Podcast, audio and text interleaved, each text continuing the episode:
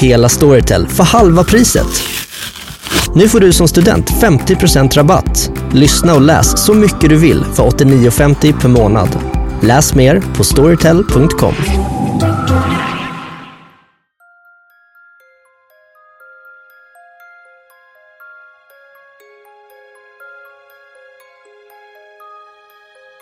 Ibland har jag för mig att man ska inte, man får dricka vid skrivmaskinen men inte framför TV. Nej. Eh, Men då är det ju så att när man slutar skriva så är det lite kvar i glaset. Och då, om man tar med sig det till TVn så gills det inte. Nej, okej. Eh, Jag hade just skjutit, ja, vad det nu var, en babian i ansiktet eller någonting och eh, var färdig med dagens jakt. Jag såg hur, hur savannen försvann bakom mig och då kom det till mig. Madame Terror. God afton och eh, varmt välkomna till terminens första studentafton. Eh, jag heter Madina och jag är förman för studentaftonutskottet. Vi är ett utskott som grundades redan 1905 här i Lund med eh, syfte att värna om det fria ordet och vara ett oberoende forum för samtal och debatt. Några exempel på de gäster som har gästat oss genom åren är Edward Snowden, Ingmar Bergman, Monica Zetterlund, Jimi Hendrix, drottning Silvia och varje svensk statsminister sedan Per Albin Hansson och många, många fler. Ikväll välkomnar vi några av Sveriges kanske mest eh, namnkunniga personer. Som få andra har de tagit plats i den svenska offentligheten och hyllats som såväl romanförfattare, krönikörer och eh, ja, sällan skyggat konflikter.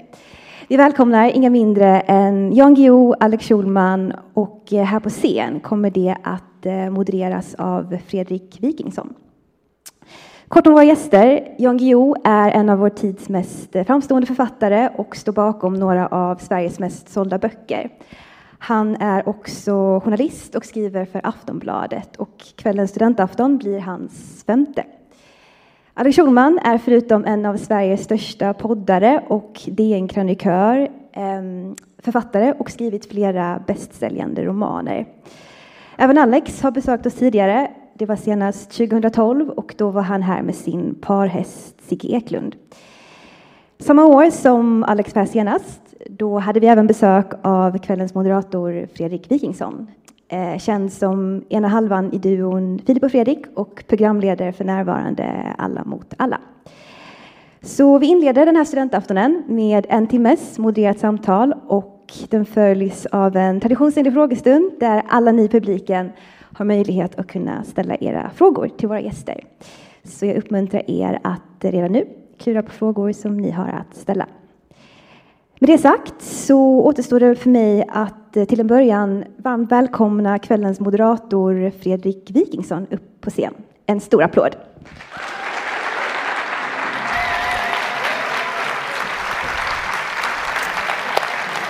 Tack så mycket! Otroligt eh, kul att vara i Lund. Eh, vi ska ha en fin eh, kväll tillsammans, hoppas jag. Det berättas om eh, operasångerskan Birgit Nilsson att när hon några år efter hennes stora genombrott på Metropolitan i New York och stod på toppen av sin karriär, mest firad av alla sångerskor och artister egentligen i hela världen, så hade hon hemma i sitt skrivbord en liten, liten mapp eh, som hon gick till då och då när hon mådde dåligt och tvivlade på sig själv. För att i den mappen så fanns det då recensioner. Och de recensionerna var eh, inte hyllande recensioner utan dundersågningar av hennes kollegor och konkurrenter. Och det gick hon till eh, för att då känna sig lite starkare. Och det är den typen av mänskliga och bedrövliga sidor av upphöjda människor som är kul att höra om, tycker jag. Och jag ser fram emot att vi ska kunna få mycket sånt ikväll av dessa uppburna herrar som strax ska komma in. Vi ska prata med dem om just oginhet och missundsamhet som drivkrafter, kanske. Vi ska prata lite grann om alkohol. Vi ska prata också om eh, Alex berättade för mig på tåget ner i förtroende att han funderar på att ta injektioner av testosteron. Det vill jag också prata med honom om inför publik. Och så vill jag prata då om Alex kärlek till Jan och Jans hatkärlek till Alex. Det här blir en fin afton. Ser fram emot frågor från er om ungefär en timme. Välkomna in nu, Alex Schulman och Jan Guillou!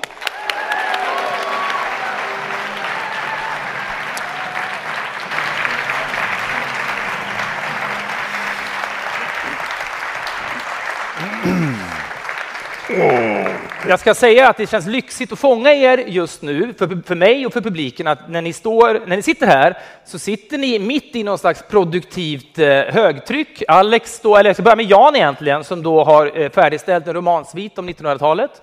Han är aktuell med en eh, ny krönikesamling, Att skriva i onda tider samt då sitter och skriver på en kommande Hamilton-bok som kommer ut i, i, januari. Och Alex har då i år, bara i år gjort Insta-samarbeten med Opti, dammsugarmärket Dyson, Amex, McDonalds, Vattenfall och Readly och han medverkar även i Kavla upp-kampanjen, vilket vi inte ska glömma bort.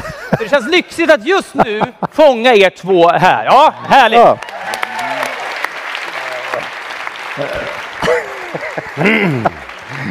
Det känns, kan vi börja med, för det känns på något sätt som att ni har en relation med varandra och det kan lätt bli internt om inte folk där ute förstår hur den eh, ser ut. Hur, när träffades ni första gången och hur var det? En gång till. När träffades ni första gången och hur upplevde du då Alex? Eh, det kan inte ha gjort ett outplånligt intryck i mitt minne, för jag kommer inte ihåg när vi träffades första gången. Eh, eh, nej, eh, nej, jag måste tänka efter. Jo, men det var ju på eh, Piratförlaget. Jan Guillous eh, förlag som, som han har tillsammans med sin fru Ann-Marie. Och eh, jag minns att jag satt i, eh, i ett konferensrum med Ann-Marie Skarp som då var min förläggare, Jan, Jan Guillous fru. Och eh, så såg jag att Jan kom, stod utanför, han, han var i huset och eh, jag blev genast då, eh, ja men jag blev uppe i varv av det. Och då, och då pratade vi om titel, vad ska den här boken heta? Den, den boken som då fick namnet Att vara med henne är som att springa upp för en sommaräng utan att bli det minsta trött. Förlåt? Ja, och då i alla fall så, eh, så sa... Nej, förlåt, men det eh, eh, Nej, förlåt, jag, nu tänkte jag fel. Helt ärligt, jag trodde du menade Carolina Gynning-boken, men det var det ju inte. Nej, Nej. den skrev jag tid, innan det. Det var innan det. Men tack för att du påminde mig om den. Mm. Eh, utan det, det, var då den, och eh, då så sa Ann-Marie, vänta, vi måste, vi måste ta in Jan, han är, han är bäst på på titlar. Och då så, eh, så sa Ann-Marie, ja, Jan, kom, kom här, kom. Eh, och då, så, så, då kom Jan in och så hälsade vi och så sa han, och så sa hon då, ja, Jan är väldigt duktig på titlar. Och då så sa Jan, jag satt eh, på savannen.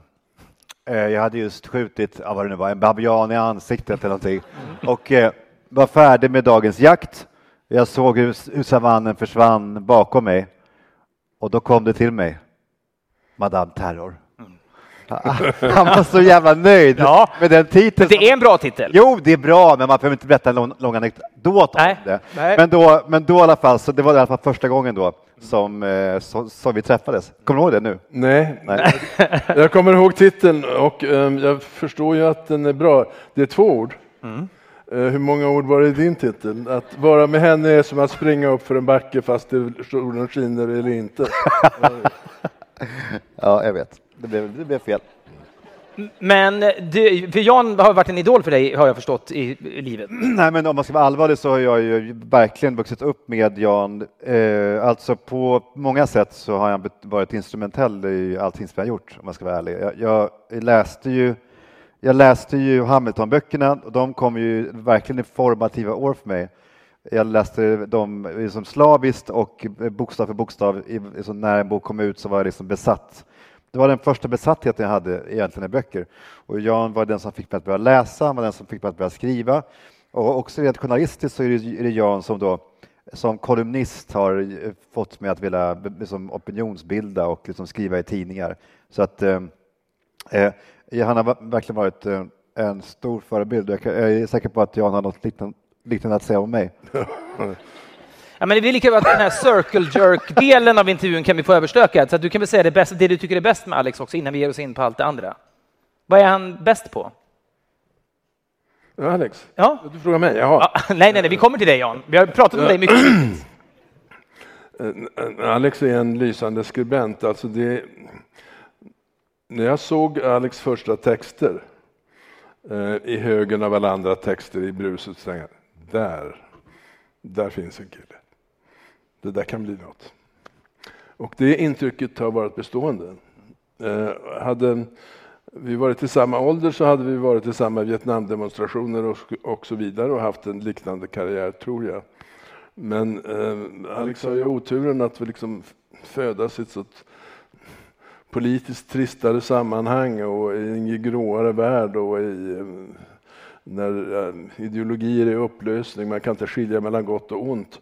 Och eh, då kan jag förstå att, att skrivandet blir mer förvirrande än, än om man lever som vi 68 gjorde i en värld som är alldeles kristallklar i uppdelningen mellan gott och ont. Det fanns då och har inte funnits ever since. Kan det vara så att det är lättare för er att ha en vänskap för att ni är från olika generationer och ni därför inte blir naturligt avundsjuka på varandra? Jag berättade om Birgit Nilsson som då frossade i hennes konkurrenters motgångar, vilket jag vet att Alex gör med eh, jämnåriga kollegor som det går dåligt för, eller hur? Ja, ja, ja. Och det kan jag tänka mig att Jan också har gjort. Är det därför lättare? För du, du kan väl läsa en hyllning av Jan och tänka, jag det gör ingenting? Jag har svaga minnen av att jag har, kan någon gång i forntiden haft den typen av känslor. Ja, ja men det hör ungdomen till kanske? Med något enstaka undantag eh, som jag inte tänker nämna vid namn. Hur mycket ni än pressar mig så eh, bryr jag mig inte om andras negativa recensioner. GV, eller eh, nej? Det, det, är inte en svensk kriminolog du pratar om? Eh, nej. Nej? Okay. Vad fick du, I all världen kunde du tro det? Ja, men, det känns som att ni, att ni alltid bråkar med varandra. Vem, Alex, av alla dina författarkollegor mår du bäst av när den får en sågning? Det har varit Ronny Sandahl, men nu, eh, vad ska man säga? Ja, eh, lyckligast. Alltså, du menar nu med böcker eller? Ja, eller... Här, när Henrik Schyffert får en tvåa, mm. då kan jag bli så glad att jag och då, och då blir jag ju väldigt uppåt. Då, då mässar jag dig och då jublar ju du också. Det ska ja, vi ärligt säga. Ja. Ja. Man har aldrig löst så många tillfälliga prenumerationer på tidningar som när man får nys om att en, en kollega har fått en dålig recension i Blekinge Läns Tidning. Ja. In 99 spänn en månad är det värt och sen måste man komma ihåg att avprenumerera bara. Men jag tror att det, det, viktigaste för mig nu är att Jonas Gardells bok mottas dåligt. Och det, det, det ser vi fram emot här nu under under oktober. Det ska bli kul att se. Spännande tider. Ja, det är spännande tider. Men det, jag tycker att det där är kul att prata om, men det ligger också något intressant tycker jag i att det, det är tabubelagt att... Men förlåt, jag tror att du har helt rätt. Jag har aldrig känt så, så emot Jan därför att han är så uppenbart på en annan, liksom, annan inte bara ålder utan en helt annan, liksom, någon sorts liga. Ja, han alltid, för mig är han liksom, jag är skakad ur hans kappa mm. och jag skulle aldrig kunna liksom, konkurrera med honom. Så jag känner noll konkurrens mm. och noll fientlighet. Nej, och den här killen är alldeles för ung för att vara konkurrent till mig, så det är inget problem. så. Det är väl det. Mm. Men, men, det är ju lite tabubelagt i Sverige att, att prata om så här, avundsjuka och missunnsamhet. Och så. Det, är alltid, det förknippas alltid med negativa eh, drivkrafter, att det där ska man inte ägna sig åt. Men kan inte ni uppleva det som att man får bränsle av sånt också? Att man kan riktigt störa sig på någon annan och att det, att det, det andras olycka eller liksom motgångar kan ge energi också? Nej, alltså om, om författare man tycker illa om får negativa recensioner så uh, nickar åtminstone jag bara mest för mig själv och säger mm, rättvist, klok recension. Mm.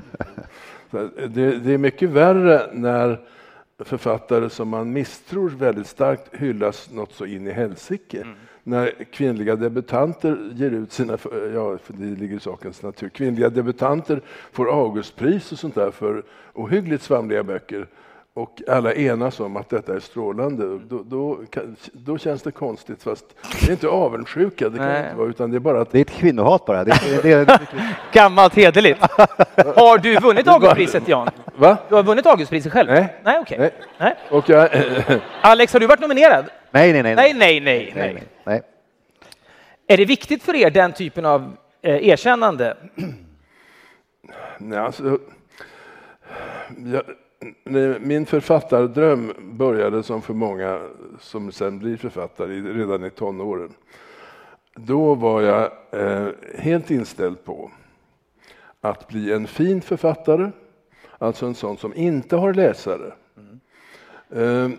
skräcken var att bli en sån som Eh, Eh, på den tiden hette, den värsta var Sigge Stark som skrev herrgårdsromaner i engelsk stil som idag säkert skulle accepterats på ett helt annat sätt. Men de sålde så in i helvete och var följaktligen det värsta en ung eh, författardrömmare kunde tänka sig att hamna där. Så att jag inriktade mig då på att skriva så konstnärligt att det blev obegripligt eftersom det är en garanti för att undvika läsare. Och eh, blev väldigt duktig på, på att imitera Claude Simon och Le Clusio och sånt där som man eh, då härmade.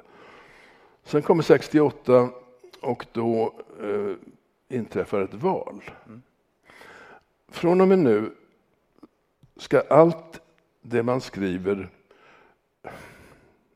nå så många läsare som möjligt. För det första. För det andra ska det vara klart och begripligt som vatten och handla om väsentliga ting, alltså precis tvärt emot genilitteraturen. Så att vid 24 års ålder så la jag av som geni. um, och um, om nu uppdraget är att göra tvärtom, att undvika läsare är enkelt, det är bara att vara geni, då undviker man läsare. Men hur gör man för att nå massorna? Det är inte lika enkelt. Så att jag ägnade mig åt journalistik, gav upp författeridrömmar, eh, ägnade mig åt journalistik i några år. Ehm, och, och, där kan man ju formulera samhällskritik på ett mer direkt sätt. Visst, passar utmärkt. Det gjorde jag med sån framgång att jag hamnade i fängelse, vilket är utomordentligt. Eh, inte bara som bevis på att samhällskritiken verkligen har bitit, va? utan av ett annat, mera praktiskt skäl. I fängelse får man chansen att ta itu med ett dåligt samvete som alla läs och bokintresserade har, nämligen bildligt eller bok, bokstavligen talat högen av olästa böcker på nattduksbordet. Mm. Anna Karenina har legat där nu i tre år på mitt nattduksbord och jag har inte fått tid med. Men fängelse, då får man chansen. Eh, skulle, eh, ni som är bokintresserade här och har samma problem, jag skulle önska er en volta på två månader om året så att ni kunde reda ut det här läsproblemet. För min del var det värsta samvetet då att inte ha läst Maj Sjöwall och Per Wahlöös böcker. Mm. Jag var ju före detta litterärt geni så att jag hade en mycket skeptisk inställning till deckare. Det här var ju en sorts deckare. Eh, men okej, okay, det var ett socialt problem att jag inte har läst dem. Så in med dem i cellen och så läser jag dem och där förändras ju mitt liv. Jag ser precis vad de jävlarna har gjort. De har tagit en amerikansk form, kallade den hårdkokta eh, litteraturen, översatt den rakt av till svenska och det funkade. Sen har de fyllt det med något sånt i och för sig enfaldigt som VPK-propaganda. Alltså Maj och Per var gammelkommunister. Eh, hade Stalin ovanför, på, bokstavligen talat, Stalin i porträtt ovanför den äkta sängen. Och det funkade lik förbannat. Alltså, det där kan jag göra. Fast jag ska inte göra det med poliser, men jag ska göra det med någonting som sådana vänstermänniskor som jag var specialister på. Nämligen spioner, för det första, och sen då en elegantare form av kommunism än, än deras föråldrade kommunism. Jag var ju maoist nämligen. Så man skriver maoistiska böcker i anglosaxisk stil och det handlar om spioner och når massorna. Mm. Fint. Ja. ja. Hade, vad är din motsvarande fängelsehistoria? Vad, när blev du den du nu ändå är? Eh, det var det längsta svaret till studentaftons historia. Ja. Men det var mm. spännande. Mm. mm. Ja, nej men vad var ens frågan från början? Jag, för jag tänkte att, att jag skulle svara på det, för att jag tyckte det var intressant. Jag satt och funderade själv när Jan pratade. Och det här med att eh, vill man ha priser eller vill man ha mm. kulturens erkännande? Allting annat, alltså det är klart att man vill det, det vill, det vill du också egentligen. Men, men jag ska men, svara på det sättet. Ja, jag menar, men, men det, det, finns en fåfänga i, i det där. Eh, och den finns där. men jag, och, och jag skulle ljuga om jag sa något annat. Men, men jag, jag vet ändå med mig att jag skriver, om jag hade velat på riktigt vilja ha fina priser, då hade jag skrivit annorlunda böcker. Mm. Jag, hade, jag hade till exempel, ett, ett, ett, ett exempel är den bok som jag skrev senast, den här Överlevarna den, har ett, ett, ett, slut som har en twist. Jag ska bara säga till publiken, eh, ofta när man säger så här, min senaste bok Överlevande, då ska alltid någon säga Woo! För nej, att man tycker nej, att den är bra. Det, det, känns trevligt tycker jag. Kan du säga det igen, min senaste bok? Ja, min senaste bok är Överlevarna som jag skrev härom. Ja, ja. Vad kul att ni har läst den, vad ja. ja. Eh, den har en twist i slutet. Ja. Om jag på riktigt hade varit inställd på att jag måste vinna Augustpris eller någonting, då hade jag inte tagit, tagit den twisten. Då, då, då hade den varit borta. För att, för att, liksom, för att jag förstår ju liksom vad man måste göra och, och, och inte göra. Det vill säga är att jag är väldigt, jag är väldigt inriktad på en läsare och att få många läsare. Det är det viktigaste. Varför gick du till DN då? Eh, Vill, vill du ha färre läsare? Du hade för många läsare i kvällspressen, alltså går du till DN. Nej, men jag, Det, men vet du vad, kan det vara så ändå? Du säger att ja, du vill nå många läsare, men när DN ringer, Björn Wiman, då tycker du att det, då är det lite fin Alex som ändå blir smickrad. så är det ju. Ja, Så är det. ja. punkt bara eller? Nej, men, nej, men, det, men du har helt rätt. Det, det är ju fåfängan ju, att jag liksom vill komma in i de där rummen. Men jag, och, det finns hela tiden. Jag blir jätteledsen när jag inte blir nominerad till någon pris. Eller, jag får ju väldigt sällan priser och det, blir, det kan jag ibland bli ledsen för. Men alltså för mig själv och sådär, som ju du också, också kan bli. Oh ja. Ja, eh, du, du, du liksom, det finns ju, det gnager i dig. Eh, Det äter ju upp det nästan. alltså hatet mot kultur. Men, men eh, eh, mycket mer än vad det gör för mig. D- där har du, du verkligen problem Fredrik. Men, men, det, men det är verkligen bara dum fåfänga att gå från Expressen till DN. Jo, det finns en anledning till att det är inte lika mycket liv och kiv. Jag, kan ta det, jag får det lite lugnare på DN. Och jag orkar inte. Nej. Färre läsare. Ja. ja. Så är det. För ni är ju båda krönikörer sedan länge, framförallt Jan då. Upplever du att det är annorlunda att vara krönikör nu i det här som många kallar polariserade, upphettade klimatet om man jämför med för 20 år sedan? Ja, självklart. Eh, nätet har ju förändrat allting. Eh, det, det, det innebär att alla som skriver i, inför en stor publik vet på, eh, på grund redan av ämnesvalet att det här kommer att eh, bara leda till 500 inlägg, så det, det är lugnt. Eh, om man har skrivit om kärleksjakt eller något sånt. Men det här ledde till flera tusen hattexter och då har man skrivit om Sverigedemokraterna. Det vet man i förväg. Och ehm, då gäller det ju att stålsätta sig inför den här väldiga floden av hat som kommer. Vilket eh, tidigare genom åren har varit lätt för mig för att varje, eh, innan pandemin ändrade på allting så reste författarna runt i landet under hela höstperioden som ett vandra, resande cirkussällskap och träffade eh, publik, som nu fast jag inte ser er. Men jag anar att det finns en riktig publik av människor där ute. Eh, Och det, det var ju då serum mot allt ormgift man får. Men under de senaste två åren så Det är bara hatet. så är det bara hat. Och, och till slut nöts man nästan ner alltså och tänker, är det så att jag är Sveriges mest impopulära skribent? Det känns ju på håll när man betraktar dig som att det där biter inte på Gio inte. Han sitter där och klarar sig. Men har det varit någon gång i något exempel när det har varit riktigt jävligt för dig? Eh, Ja, det jävligaste är ju då inte uh, Sverigedemokraternas meningsyttringar utan det är ju det, det jävligaste jag har varit med om i mediesammanhang någonsin, det är tio år sedan när Expressen ägnar 50 sidor åt att bevisa att jag är Sovjetspion. Eh, Det var inte kul kan jag meddela. Nej, Nej, det förstår jag. Jobbade du för Expressen då?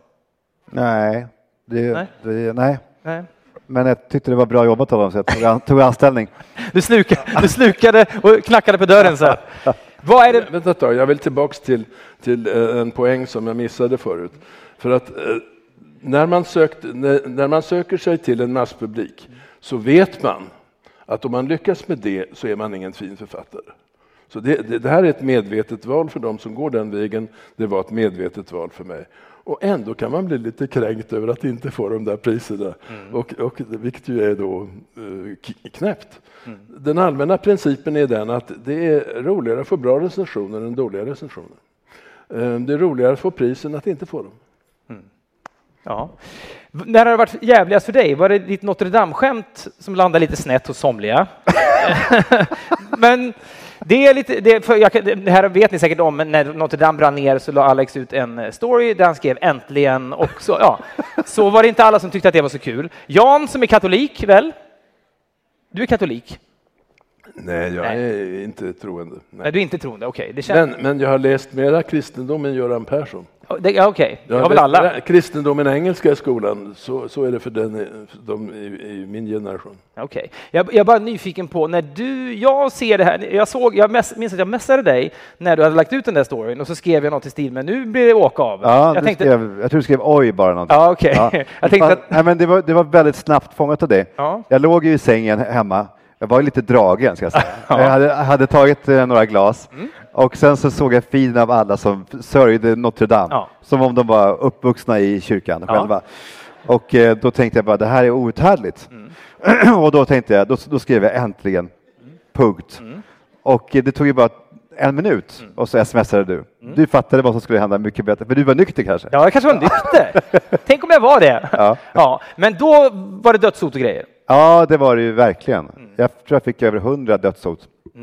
Eh, och de var väldigt explicita och de skulle eh, hänga mig och skära upp, skära, sönder, alltså skära upp, sprätta upp min familj och, och, eh, och så. Och då anmälde jag allt det där till polisen och de tog det på allvar för att eftersom jag var- är journalist eller i alla fall skriver i en tidning så sa de att det är demokratibrott, eller det hamnade på demokratigruppen på polisen. Och, då, och där hade de liksom resurser. Så att det blev liksom verkligen lite fart på det där. Så de kartlade varenda person och, ehm, eh, och sen så bara, nu vet vi att det är han, han och han. Men alla säger bara att det är någon som har skrivit här i mitt namn, det är inte jag. Så, och den, och då, så att vi lägger ner. Så alla de här dödshoten blev, alltså ingenting gick till... eh, till Alltså, blir du verkligen döds... Får du verkligen hot? ja, ja, men då, då fick jag ju långt över hundra stycken. Jag, jag, jag misstänker ibland att manliga kollegor som talar om det där, att de bara skryter.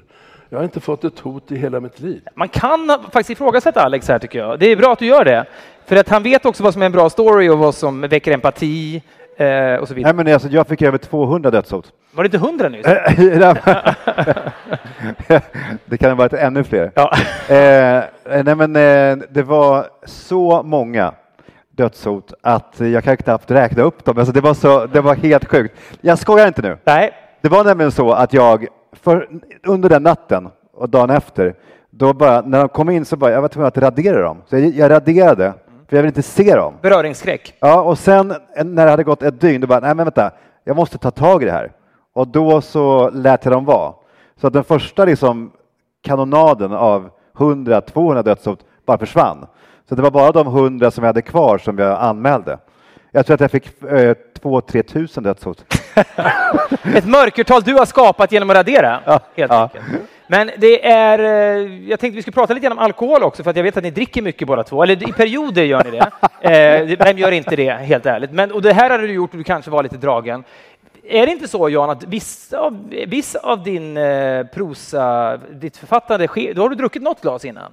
Att det stimulerar dig? Alkohol kan vara... Ja, men det finns en naturlig eh, gräns för, för hur mycket man kan eh, dricka när man skriver. Och det, det är helt enkelt har med motoriken att göra. Men alltså, men- När, när man inte längre träffar tangenterna har man druckit för mycket whisky, då kan man inte fortsätta Hur, skriva. är, är det två flaskor då? Eller hur mycket, för att händerna ska... Nej, det, eh, efter 18 centiliter på en kväll så vet jag att där går gränsen. Alltså. Då, då kan det börja missa. 18 centiliter, vad säger du om det? Jag kan inte dricka en, en droppe. Inte en droppe? Inte, en, inte ens eh, ett halvt glas vin eh, för att jag känner att jag blir sämre. Men jag, jag lyssnade ju med intresse på när Jan berättade för mig under en middag hur när han, hans drickande, det var en dröm. Jag såg ju framför mig skrivmaskinen, whiskyn, för det var väl det det, var det det var. Eh, Med, med lite is i? Nej, rent. Nej, nej. rent. Förlåt, förlåt. Ja, sorry. Eh, Oh, Aj, aj, aj. och då så sa i alla fall Jan, nej, men då, och, då, och då förklarade han det som han, han nu sa. Och sen är han färdig då någon gång i natten, för han börjar sent att skriva och slutar sent. Jag, kan, jag kan hans dygn. Han läser kvällstidningarna väldigt noggrant eh, när han åker in till den här lilla stan och ät, ä- äter lunch. Men det finaste och mest rörande i, den här berättelsen som du, som du återgav till mig, det var att när du är färdig med ditt skrivande, då, då slår du på History Channel och eh, om det är någonting om hunnorna, då, som man är väldigt förtjust i, då häller han upp en, en sista whisky och så njuter alla. Hur ofta är det program om hundarna på History? Är det ofta det eller? Ja, inte så ofta, men det, det, är rätt mycket romare och greker och sånt är alltid kul. Då får man dricka också kanske?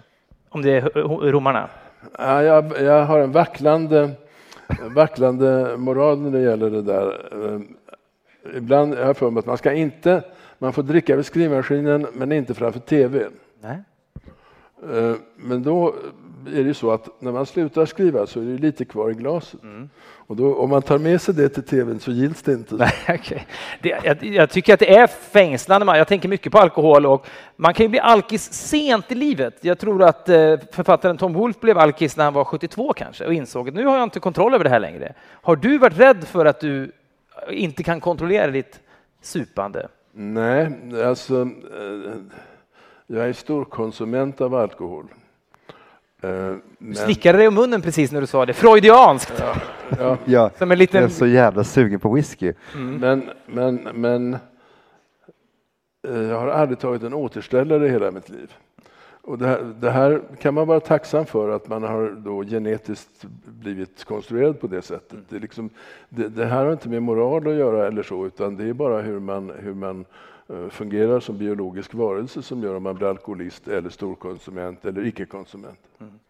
Alex, det var ett av de, en av de mer rörande perioderna i ditt liv när du höll dig nykter i sex månader för att du hade släppt en bok om din mamma som drack mycket och mm. du inte tyckte att du kunde synas på stan med ett glas vin för att då skulle det på något sätt eh, såra boken. Var det inte så? Det funkade också rent lanseringsmässigt. Ja, inte, ja, ja, det var en del av lanseringen. Men jag minns ju väldigt starkt när eh, jag var på bokmässan med Sigge och vi skulle åka hem. Vi hade druckit rätt hårt mm. under fyra dagar, som man gör där för att stå ut, mm. det vet ju du. Och eh, så på söndagen skulle vi åka hem och, och tåget gick typ 11.30 och vi skulle ses vid 11 i, nere i hotellobbyn. Mm. Och då satt Sigge där, har du hört det? Eller? Nej, jag kan bara tänka mig att det, att det fanns ett stort glas vodka framför honom. Nej, men då satt Sigge där i baren mm. med en öl som var liksom... Ja, den Stövel? Var, oh, ja, och så hade han som en, en eh, tolva whisky. och så sa jag, Sigge vad gör du? Vad, vad håller du på med? och så sa han, kom, kom hit, kom, kom så ska jag visa dig. Jag bara, men, eh, men du, eh, men, ja, då, då, då frågade han då, jag hade aldrig tagit en återställare förut. Då beställde han in en öl, lika stor, och en whisky, mm. lika stor. Och, så, och den, den gick ner. Mm. Och eh, sen tog vi en till, mm. och, som också gick ner. Och det var det bästa jag har varit med om i hela mitt liv. Mm. Det slipade bort det värsta? Nej, men det slipade bort allt. Mm. Och jag blev lätt och mild och vild. Mm. Och eh, jag satte mig på tåget och var som en dröm. Mm. Och sen så somnade jag. Och när jag vaknade upp så var jag varken bakis eller full. Nej. Bara lycklig. Du hade knäckt koden? Jag hade knäckt koden. Ja. Men, men jag menar, det finns väl säkert faror i det där och jag... jag liksom... Ta dem på allvar. Ja, ja, ja. men om vi bara berör, vi ska ju kasta oss mellan olika ämnen. Nu berättar du någonting fruktansvärt om Sigge här och hänger ut honom och det, utan att ha några problem med det. Ni har ju båda skrivit självbiografiskt mycket. Är det någonting ni har skrivit om någon annan person som ni har ångrat efteråt?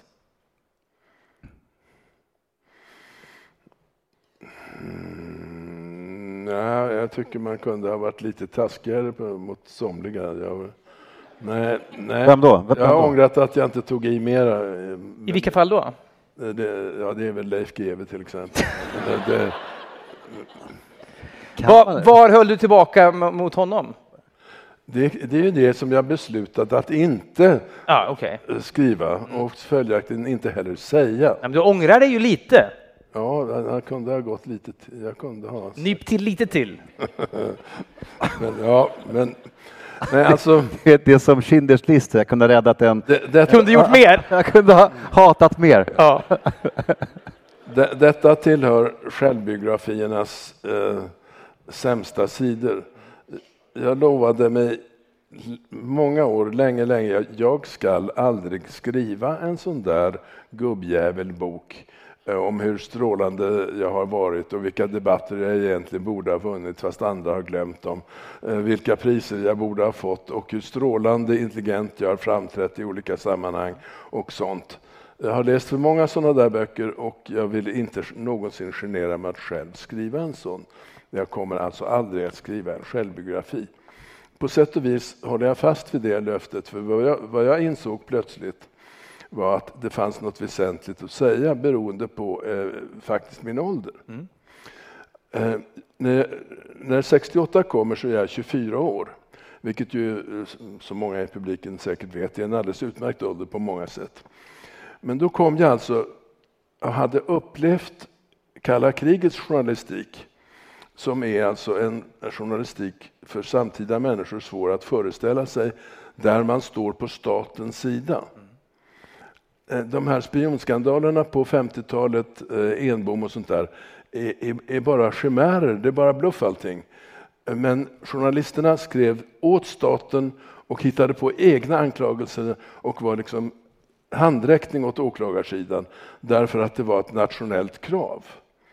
Ehm, en, en fantastisk händelse från den tiden som illustrerar det är att en av de där killarna, en, en, klassisk eh, kriminalreporter som heter Basse Svensson på Dagens Nyheter, ger ut sina memoarer 1973 när han är, ska då, eh, måste hylla sig själv och sen dö. Där berättar han hur han under Catalina-krisen, alltså, jag måste kort resumera, Sovjetunionen sköt ner först ett svenskt spionplan och därefter ett svenskt spaningsplan som spanar efter det där. Och, eh, den svenska versionen var att det här var ett civilt eh, oskyldigt väderspaningsplan. Eh, den där eh, eh DC-3. Nu kommer det upp en kvinna på Dagens Nyheter som är hustru till en av de försvunna flygarna och överlämnar hans dagbok. Det är ett världsskop. Han beskriver om deras spionflygningar ehm, att, det blir, att de är varnade av sovjetiskt flyg som kommer upp och vingtippar så här för att uttrycka sitt ogillande, vilket också är en varning att nästa gång så blir det mer än bara vingtippning. Eh, hur, de, hur de landar på Barkarby utanför Stockholm och hur underrättelsepersonal från eh, MI6 eller CIA kommer då och hämtar materialet. och sånt där. Masse Svensson får nu ett världsskop i händerna. Och han be berättar stolt i sina memoarer om sin första reaktion. Det här får för helvete inte komma ut. Alltså det, det är ett journalistiskt förräderi i senare tiders syn, men fortfarande självklart för någon att berätta 1973. 1973, IB-affärens år, när plötsligt eh, en yngre generation, yngre generation mig, konfronterar den här linjen och säger allmänheten har rätt att veta, vi står inte på statens sida, vi står på läsarnas sida. Och sånt där.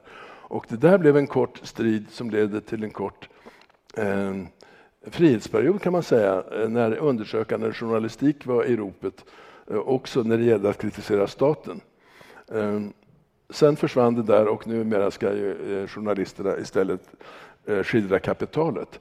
Kort sagt, jag har varit med om kalla kriget, frihetstiden och nu den nya kapitaltiden. Och jag kan skildra det yrkesmässigt. Vi har liksom erfarenheter från alla tre epokerna på grund av att jag råkar vara född det år jag är född. Då fanns det ett skäl, så jag har skrivit en sorts yrkesmemoarer, men jag har inte eh, berättat om hur strålande jag har varit sådär som andra gubbjävlar som skriver. Så att den där klassiska memoaren kommer jag aldrig att skriva, fortfarande av samma skäl. Men det här var eh, att kunna skildra inifrån tre epoker. Och du borde tryckt till GV lite till. Vad? Och du borde tryckt till GV lite till. Ja. ja. Alex, vad ångrar du? Nej, men jag har bara skrivit, jag har inte skrivit några yrkesmässiga memoarer förstås, men jag har skrivit eh, om min familj och jag kan ju alltid ångra saker som jag skriver om dem för att det eh, lämnar ut dem. Jag minns när jag var i Hedvig Eleonora kyrka och, och eh, jag skulle prata om, jag skulle hålla en föreläsning om någonting som jag glömt bort, jag glömt bort ämnet, men jag stod i alla fall där och pratade och sen så var det, det var ganska mycket folk i kyrkan och så var det en tant på typ tredje raden som reste sig långsamt upp och som eh, skrek. Du har sålt ut din mamma. Mm.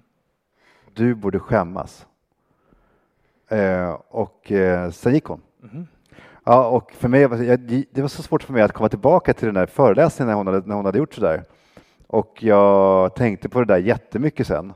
och hade har ångest som jag har haft. Jag har haft det därför att när, när man går in på min mammas Wikipedia-sida så står det nu hon gjorde det och det och det och det och hon var alkoholist. Det var ju någonting som hon kanske skulle vilja eller inte vilja berätta om, men det hade kanske var hennes, upp till henne att göra det och inte upp till mig.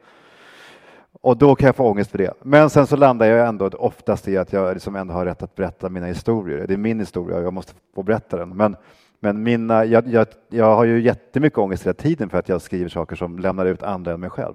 När du sitter i stunden, vet du om då att det här, och det, nu är jag framme där igen, nu kommer jag till den här platsen där det, det är på gränsen igen. Vad är det som avgör då? då måste du, vissa gånger måste du tänkt, nej, bort med det. Och vissa gånger inte. Det, är det helt enkelt hur bra det är?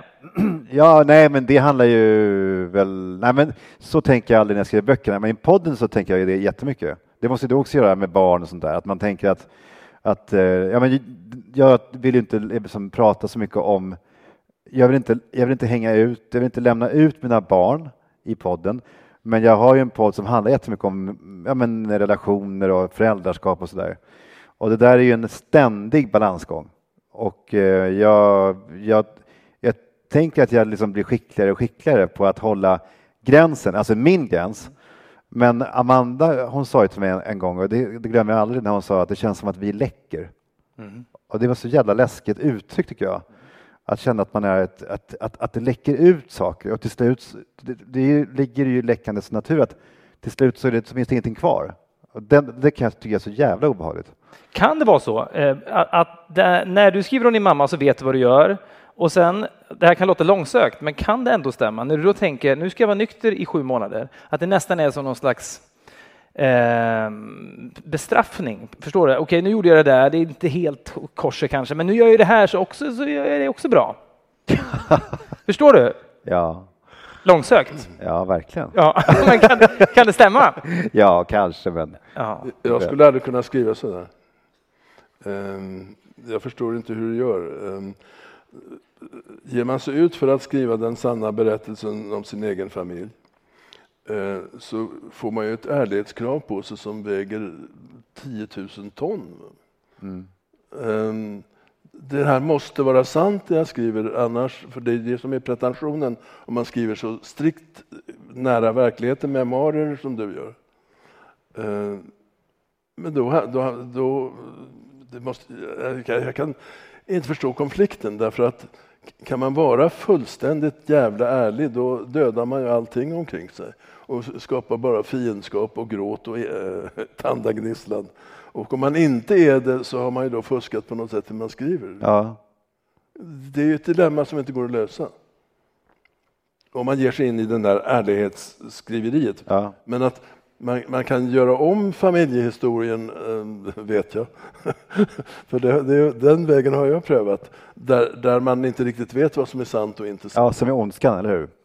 Nej, inte Ondskan. Det, det, är, det är en memoaraktig bok, men i den här eh, familjeberättelsen från 1900-talet. Ja, okay. Där är det väldigt mycket som är sant och, och väldigt mycket som är påhittat. Jo, men jag menar Ondskan också. Du har bytt namn på dig och på liksom, dina föräldrar. Ja, jo, det är för att markera att även om det finns mycket sanning i det här så eh, står det inte mitt namn utan ett annat namn, ett nom du guerre mm. eh, för mig, för att visa att det här är roman ungefär som att i Hamiltonböckerna kan man, det, det är inte Pierre Schori utan det är Peter Sorman. Mm. Alla förstår vilken, vem som är Peter Sorman.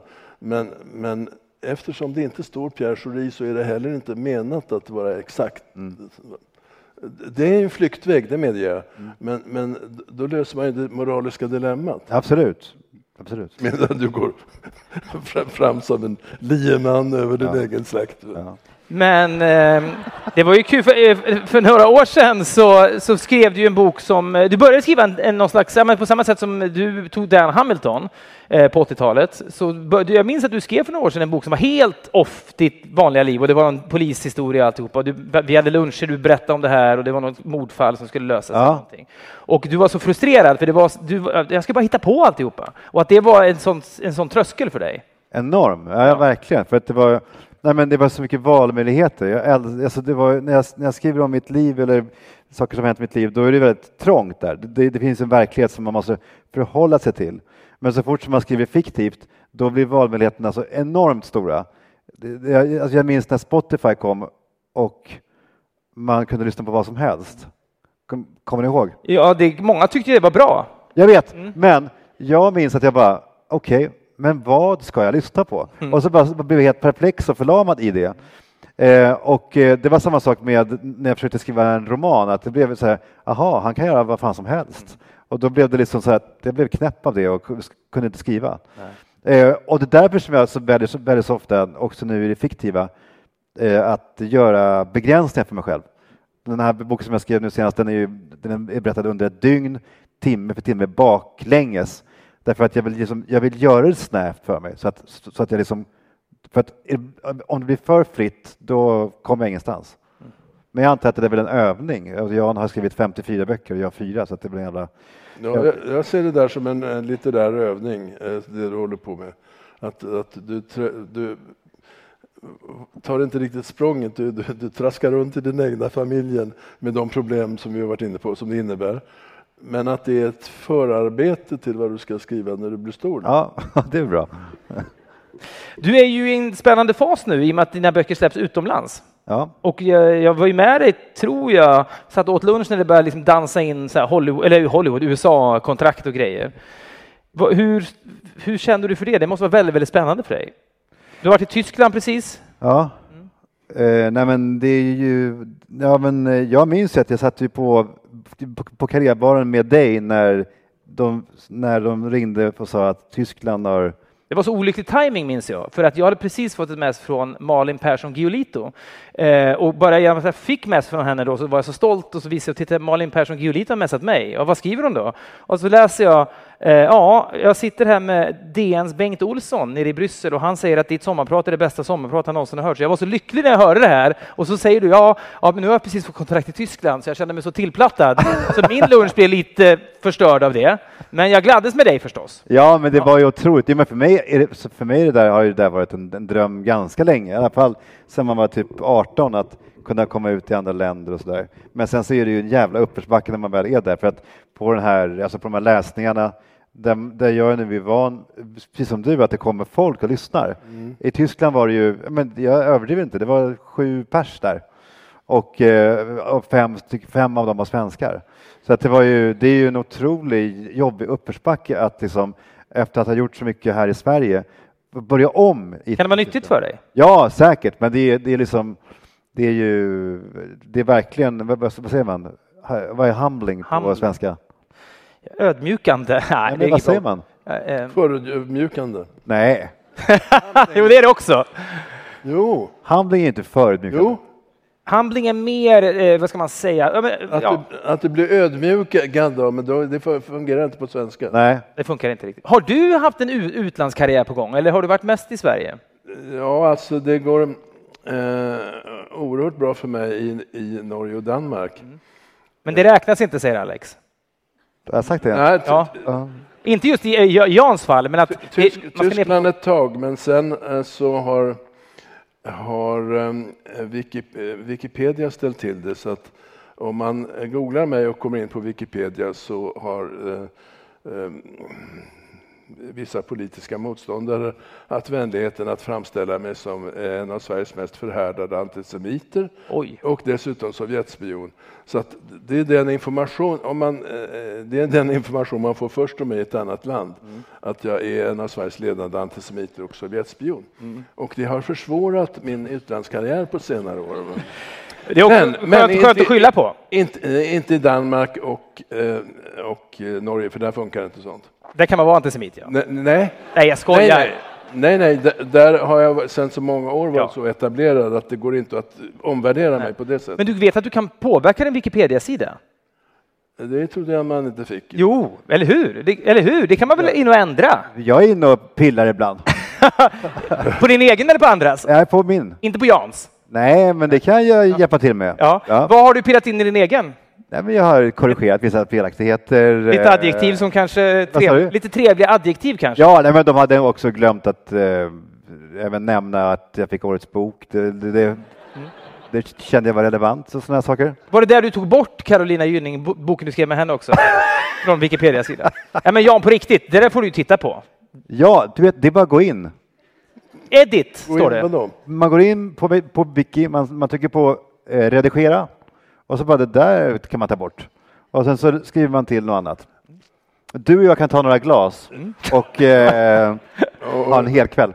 Ja, Ska vi jag, göra det ikväll? jag tror att vi är för sent ute. Men, eh, det- eller rättare sagt, det var någon som försökte med det där, men det tar några timmar så är det tillbaks.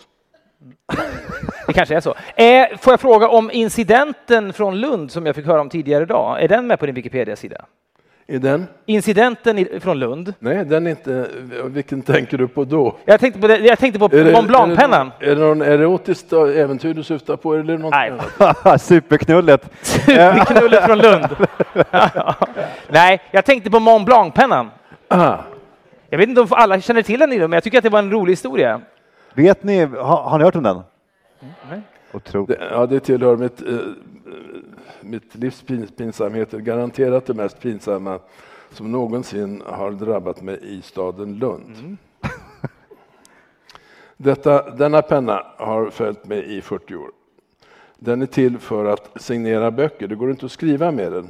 Den här silverbehållaren eh, gör den extra tung och så är det rollerball så att med ett minim, minimum av ansträngning så skriver man till mormor Greta från Lisa, Karin med C och Jan Guillou.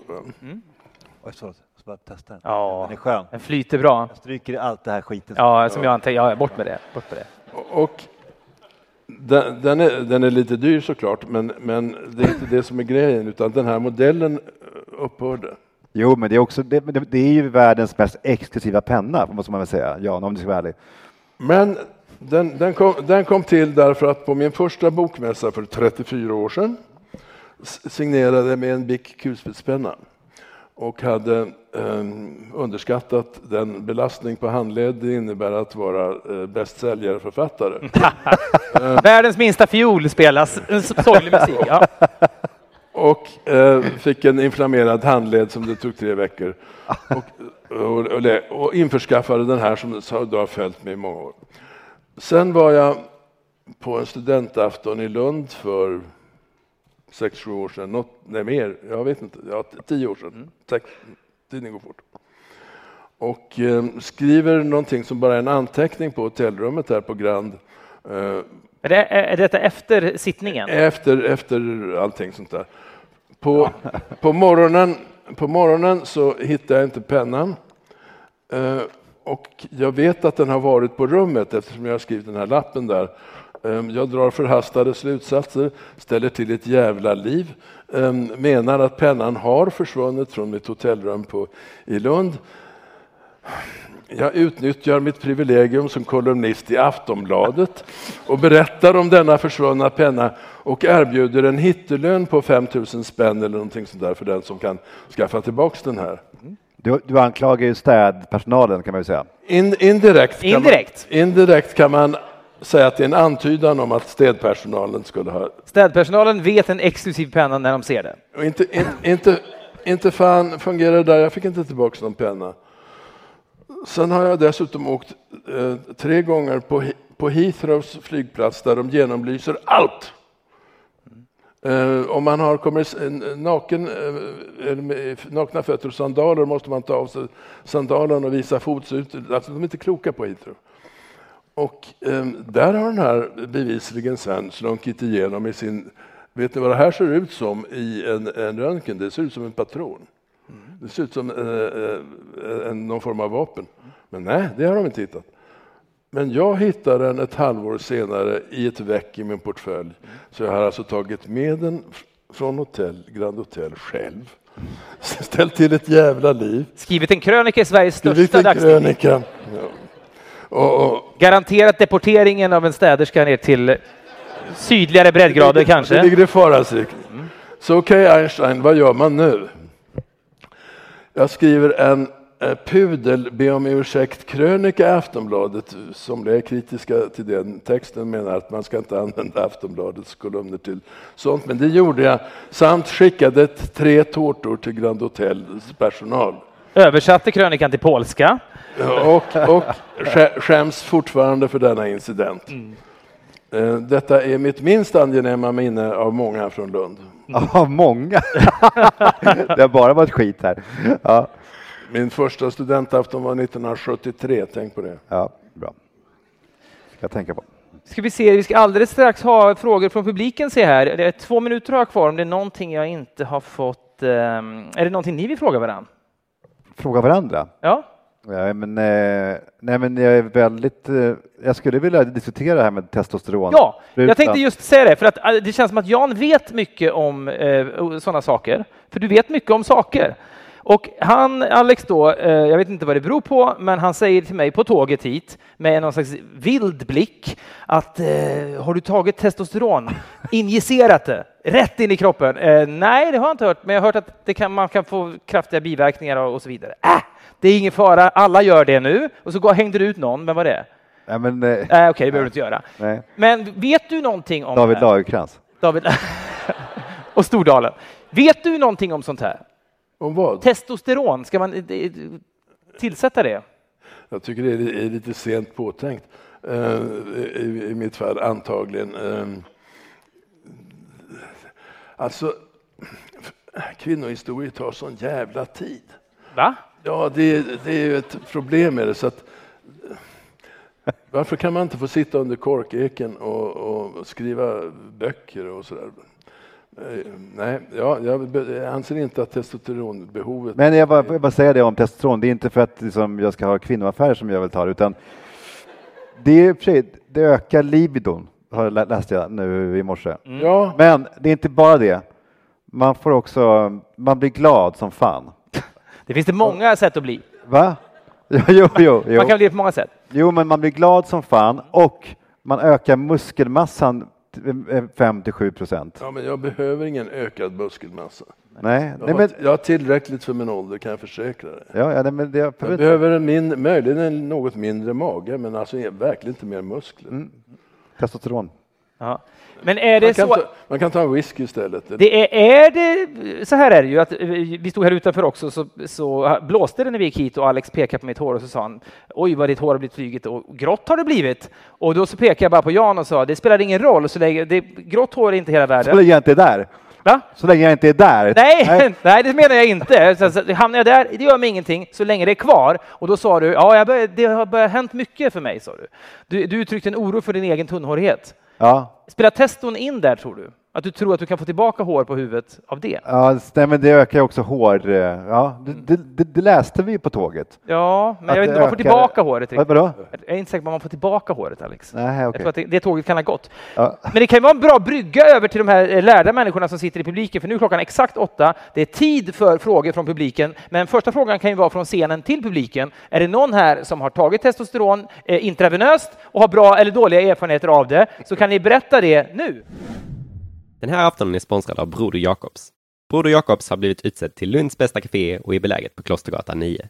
Gör som studentafton och införskaffa ert nybakade bröd och era rykande färska bullar. Ingen annanstans än hos Broder Jakobs. Studentafton sponsras av Pretty Flowers i Lund. En butik för just dig som älskar vackra, innovativa och klimatsmarta säsongsblommor året runt. Välkommen in till en värld fylld av naturens ohämmade skönhet. Pretty Flowers i Lund hittar du på Bantorget 6. Jag var med i en eh, forskningsstudie som kollade på um, prostatacancerbehandling, möjligheter. Och eh, då finns det, man kan ta ett eh, hormon som hämmar testosteron i kroppen för testosteron stimulerar prostatatillväxten. Så jag fick då det här eh, hämningshormonet, så först var jag utan testosteron i sex veckor. Hur kändes det? Det var hemskt. Ja. Man var väldigt trött hela tiden. Jag hade värmeballningar och fick lite så här sympati med folk i klimakteriet. Och eh, ja, var lite deprimerad och mådde lite dåligt.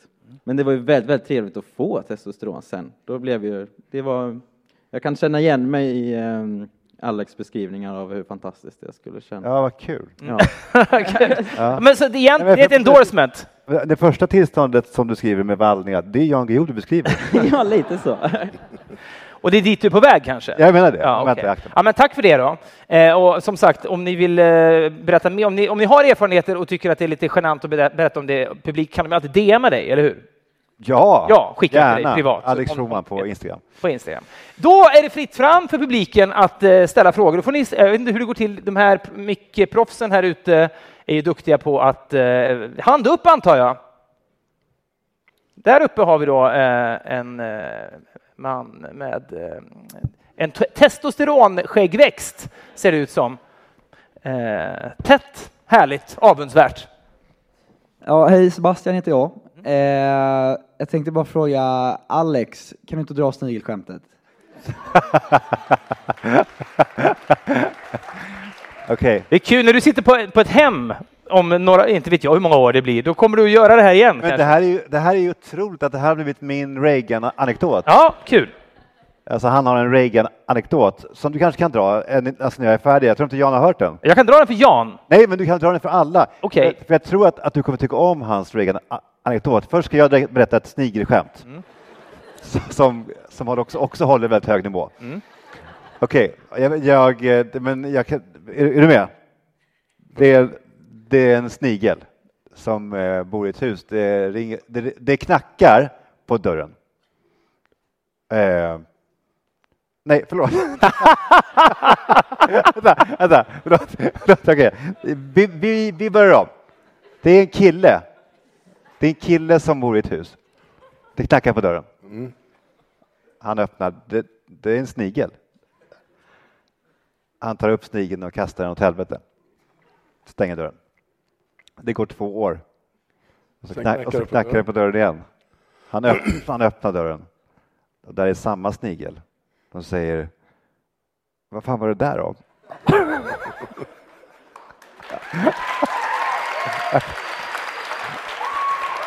Det? Nej? Okej, vill höra, vill höra en till?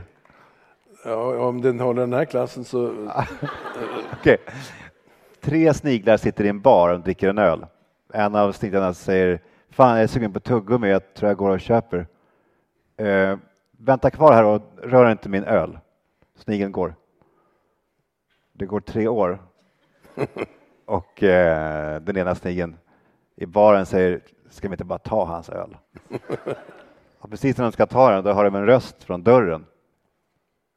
Om ni tar min öl, då kan ni glömma att jag kommer köpa tuggummi till er. Ja. Ja, kul. Ja, kul. Tack.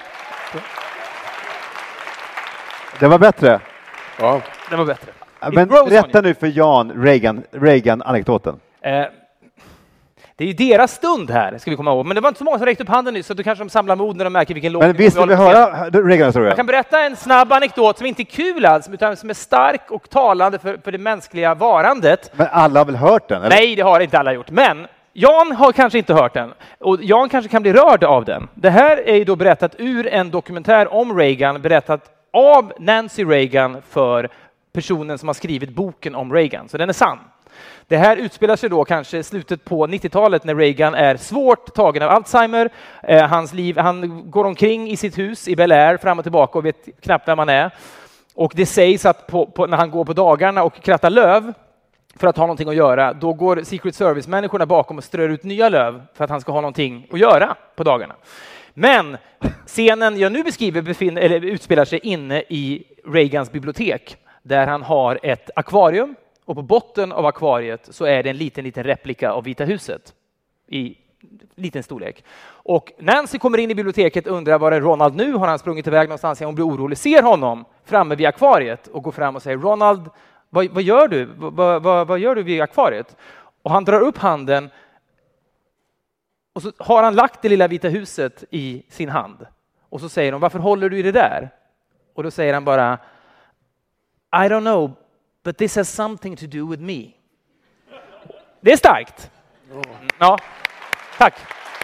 Det är inte meningen alltså att vara roligt, utan det är med fruktansvärt starkt. Jag håller med. Jag, Ja, jag håller med. jag älskar den. Då får vi se om någon annan har som har någon fråga i publiken. Där har vi någon. Titta. Eh, yes, hej min namn är Gustav. Denna frågan är till Alex.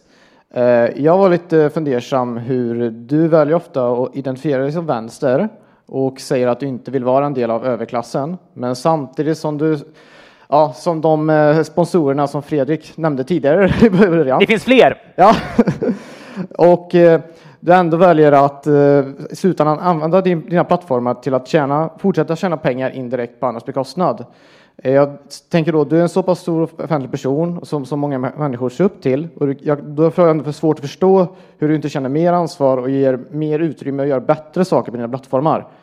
Och därför undrar jag just bara, vad är det som fortsätter driva dig för pengar? Vilket syfte tjänar det för dig?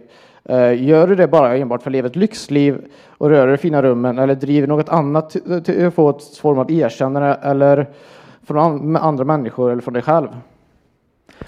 Om du Eh. vill får du dra ett snigelskämt istället. Jag skämtar.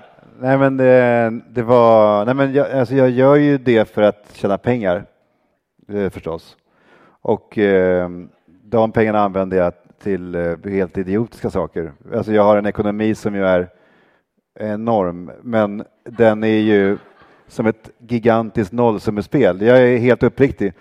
Eh, Fredrik berättade för mig häromåret att han har 70 miljoner på banken. Nej, sluta. Eh, jag har ju noll miljoner på banken. Eh, Och eh, det är därför att jag gör av med allting. Är det det Amanda säger när, när hon säger att ni läcker? Är det det hon syftar på då? Nej, men det, men, eh, och att, men, men sen så har jag då mina plattformar och jag tycker ändå att det är lite orättvist. Jag tycker ändå att jag använder, försöker att använda dem till att liksom upprätthålla någon typ av anständighet i, det, liksom i, det offentliga, i den offentliga debatten. Jag, jag, eh, jag kämpar ganska hårt med det och i, ofta i motvind numera eftersom det är ju högerpopulismens tidsålder på något sätt. Eh, men jag fortsätter och eh, eh, dessutom så gör jag då samarbeten, kommersiella. Jag vet inte om det var om du har något emot hela marknads, eh, alltså så, eh, eh, eh, samhället. Nej, det är bara min, det är bara att jag är en del av det. Jag, jag fattar inte riktigt, eller menar du att jag, jag, jag, jag alltså kritiken är ju då att jag, att jag, för att jag använder ju mina plattformar till vettiga saker och sen så använder jag dem också till, att, eh, till sponsorsamarbeten. Och du menar att det inte går ihop och jag menar att det gör, att det, gör det. Men, eh, va? Ja, förlåt igen så jag hör. Det är det stora överflödet. Vad är det som driver dig till mer pengar? Vad är det som driver mig att få, att få mer pengar? Ja. Men det är väl eh, varför vill jag ha mer pengar? ja, men jag, jag försöker bara hitta svaret själv. Jag, jag, eh, varför vill jag ha pengar? Alltså det är som, alltså jag tror väl att jag vill ha pengar därför att jag vill känna mig fri och jag vill kunna köpa fruktansvärt dyra grejer och resa och bo på hotell där det liksom kostar otroligt mycket. Eh, att bo och jag, gillar det livet. Kanske är någon typ av revansch för att jag aldrig fick det när jag var eh, barn. Jag är uppvuxen ganska, ganska liksom påvert, inte fattigt, absolut inte, men, men vi hade ju aldrig råd med det. Liksom. Så att jag, det, det kanske är det, någon typ av, någon, någon typ av klassresa, liksom revansch eller någonting. Men jag, jag har inte funderat över det så mycket. Men jag tror inte att jag är ensam om att vilja ha pengar. Tack. Nej, ja, tack för svaret. Ja. Ja, tack. Ekonomibyrån kommer att göra ett program, SVTs program, om dina fasta kostnader har jag hört framöver. Specialprogram. Eh, är det någon annan som har en fråga? Kul med lite polemik givetvis, framförallt när det riktas åt Alex håll. Eh, här har vi frågor. Eh, hej, Björn heter jag. Eh, jag tänkte att vi skulle ta ner samtalet på den gamla nivån, på snigelnivån. Eh, och eh, gå tillbaks lite grann. Jan Guillou berättade om eh, historien i Lund där han blev väldigt skamsen över den här Mont Blanc-pennan. Eh, och jag skulle be er andra två berätta om stunder när ni har blivit väldigt skamsna och kanske skrikit ut er ångest. Stunder när vi har varit skamsna. Ja, på grund av kanske saker som ni har gjort, liknande Mont Blanc-historien. N- när var du som mest skamsen? Över saker som du gjort liknande den Mont Blanc-incidenten? Det kan ju vara en... Eh, Kan, alltså var det inte när du signade upp för, rys, för, för, rysslarna, för ryssarna och KGB-historien? när, du, när du blev spion, det var väl inget bra val? Mitt yrkesmässigt eh, mest skamförda ögonblick har jag aldrig kunnat glömma någonsin. Det inträffar när jag eh, Eh, 22 år. Eh, och således en eh, ung, jättebriljant, fantastisk, otroligt bra reporter i egen uppfattning. Jag har hunnit under det halvår som jag har verkat som journalist lärt mig att man behöver aldrig planera en, en, en intervju utan man slår sig ner och sen ställer man någon skitfråga så att den där jäveln börjar snacka och sen när snacket går så planerar man vad, man egentligen ska fråga om. Det har gått bra. Den tekniken gick bra i ett halvår och sen ska jag in, intervjua någon statssekreterare, statsminister, typ, alltså den verkliga makthavaren i Monaco. För tidningen FIB-Aktuellts räkning. Och eh, jag kommer in till denna eh, mäktiga man i hans eh, kontor. Jag är inte imponerad av någon, så att jag är 22 år och kan allt om journalistik. Så när ehm, välkomstceremonin är över så säger han, okej, okay, monsieur, vad vill ni fråga om? Eh, shit, tänker jag, det gick han så fort på det. Okej, okay, så att jag frågar, ehm, hur ser ni på eventuell övergång till en industriell framtid för Monaco? Och tror nu att nu kommer ett långt svar. Det gör det inte. Han säger, um, med den typen av frågor så tror jag ni ska vända er till vårt informationskontor här nere och sen trycka på en knapp. Det står en sekreterare i dörren och så säger vill ni vara så vänliga och visa Monsieur Guillou ut? Det var sista gången jag kom oförberedd till en intervju. Mm. Det var sista gången. Men jag får handsvett än idag när jag tänker på arrogansen, nonchalansen och hur, hur idiotisk jag måste ha sett ut och framstått i den där mannens ögon. Och jag kan aldrig glömma det där ögonblicket. Men det gjorde mig till en bättre reporter. Alex, har du någon sån? Ja, men jag tänker väldigt ofta, eftersom det återkommer, jag får ofta propåer från det, alltså jag får ofta DM och sådär när mina, jag jobbade som undertextare på tv och jag gjorde några misstag som var ganska, ja men de var rätt eh, ögonfallande. En gång så översatte jag, alltså jag undertextade tv-serier och filmer i tv. Och en gång så översatte jag i Beverly Hills en kille som sa Wait, I have an idea till vänta, jag har ett ID-kort. och eh, det var faktiskt, eh, ja men det var ju det var faktiskt otroligt jobbigt för den liksom pumpades om och om igen, den där missen. En annan gång, en annan gång, det var faktiskt det mest pinsamma, att då var det en dokumentär i, på Discovery, det hette det då, The Discovery Channel. Mm. Och det var en dokumentär som handlade om Iran. Mm. Och då nämnde de hela tiden då nämnde de hela tiden The Shah of Iran, alltså shahen av Iran. Så som de pratade om och visade bilder på. Men jag visste inte någonting om shah. Så det, så det lät för mig när jag såg den här dokumentären som att han sa Sean Wiran. The Shah of Iran blev Sean Wiran mm. alltså, i, i hela dokumentären. Ah, okay. det var så jävla pinsamt. Det var skam, ren skam. Uh, ja. Mm. Jag, kan bara, jag minns när jag blev erbjuden av Miljöpartiet att vara politisk konsult till dem. Eh, och jag har bara röstat Miljöpartiet lite okunnigt och lite all, så ja, det känns väl bra att rösta på dem. Och sagt det någon gång så de hörde av sig till mig. Och, och då har jag sett många tv-serier som Vita huset, West Wing och sånt där. Och det känns kul att bli tillfrågad som konsult. Jag kände mig sedd. Ja. Att jag skulle få komma in och vara en spindoktor och säga ni borde tänka så här och så här och kommunikation och nå fram. Och, det var i, i lindan av sociala medier så jag kände att jag ska in där nu och gå i korridorer och prata snabbt och rädda Miljöpartiet. Nu ska de över 10 procent. Och då, så hade vi på det första mötet så var jag ändå lite taggad och eh, sen så efter vi har pratat kanske 30 minuter så är det någon som säger Alltså, du vet att när vi pratar om valet nu så pratar vi om EU-valet. Det, det, har, det har du förstått väl? Och jag, det hade jag inte. Aj. Så då har jag pratat mycket om, du vet, ah, det var fruktansvärt. Och då, resten av det mötet så förstod ju de, han har ju ingenting här att göra. Och ja, det var, det, det blev att runda av efter det kan man säga och eh, ta sig vidare. Så, men det var också kul, minnesvärt. Då får vi se om vi har några mer frågor. Det var någon eh, kvinna som räckte upp handen här också såg jag alldeles nyss. Här nere på första raden. Är igång? Ja, där, förlåt. Prata? Ja. Jag ser lite kvinnlig ut kanske. Det, det... En gång till. jag såg lite kvinnlig ut kanske. Ja, men det var någon längst fram här faktiskt som, som du trängde dig före bara. Men vi tar, det är ingen fara.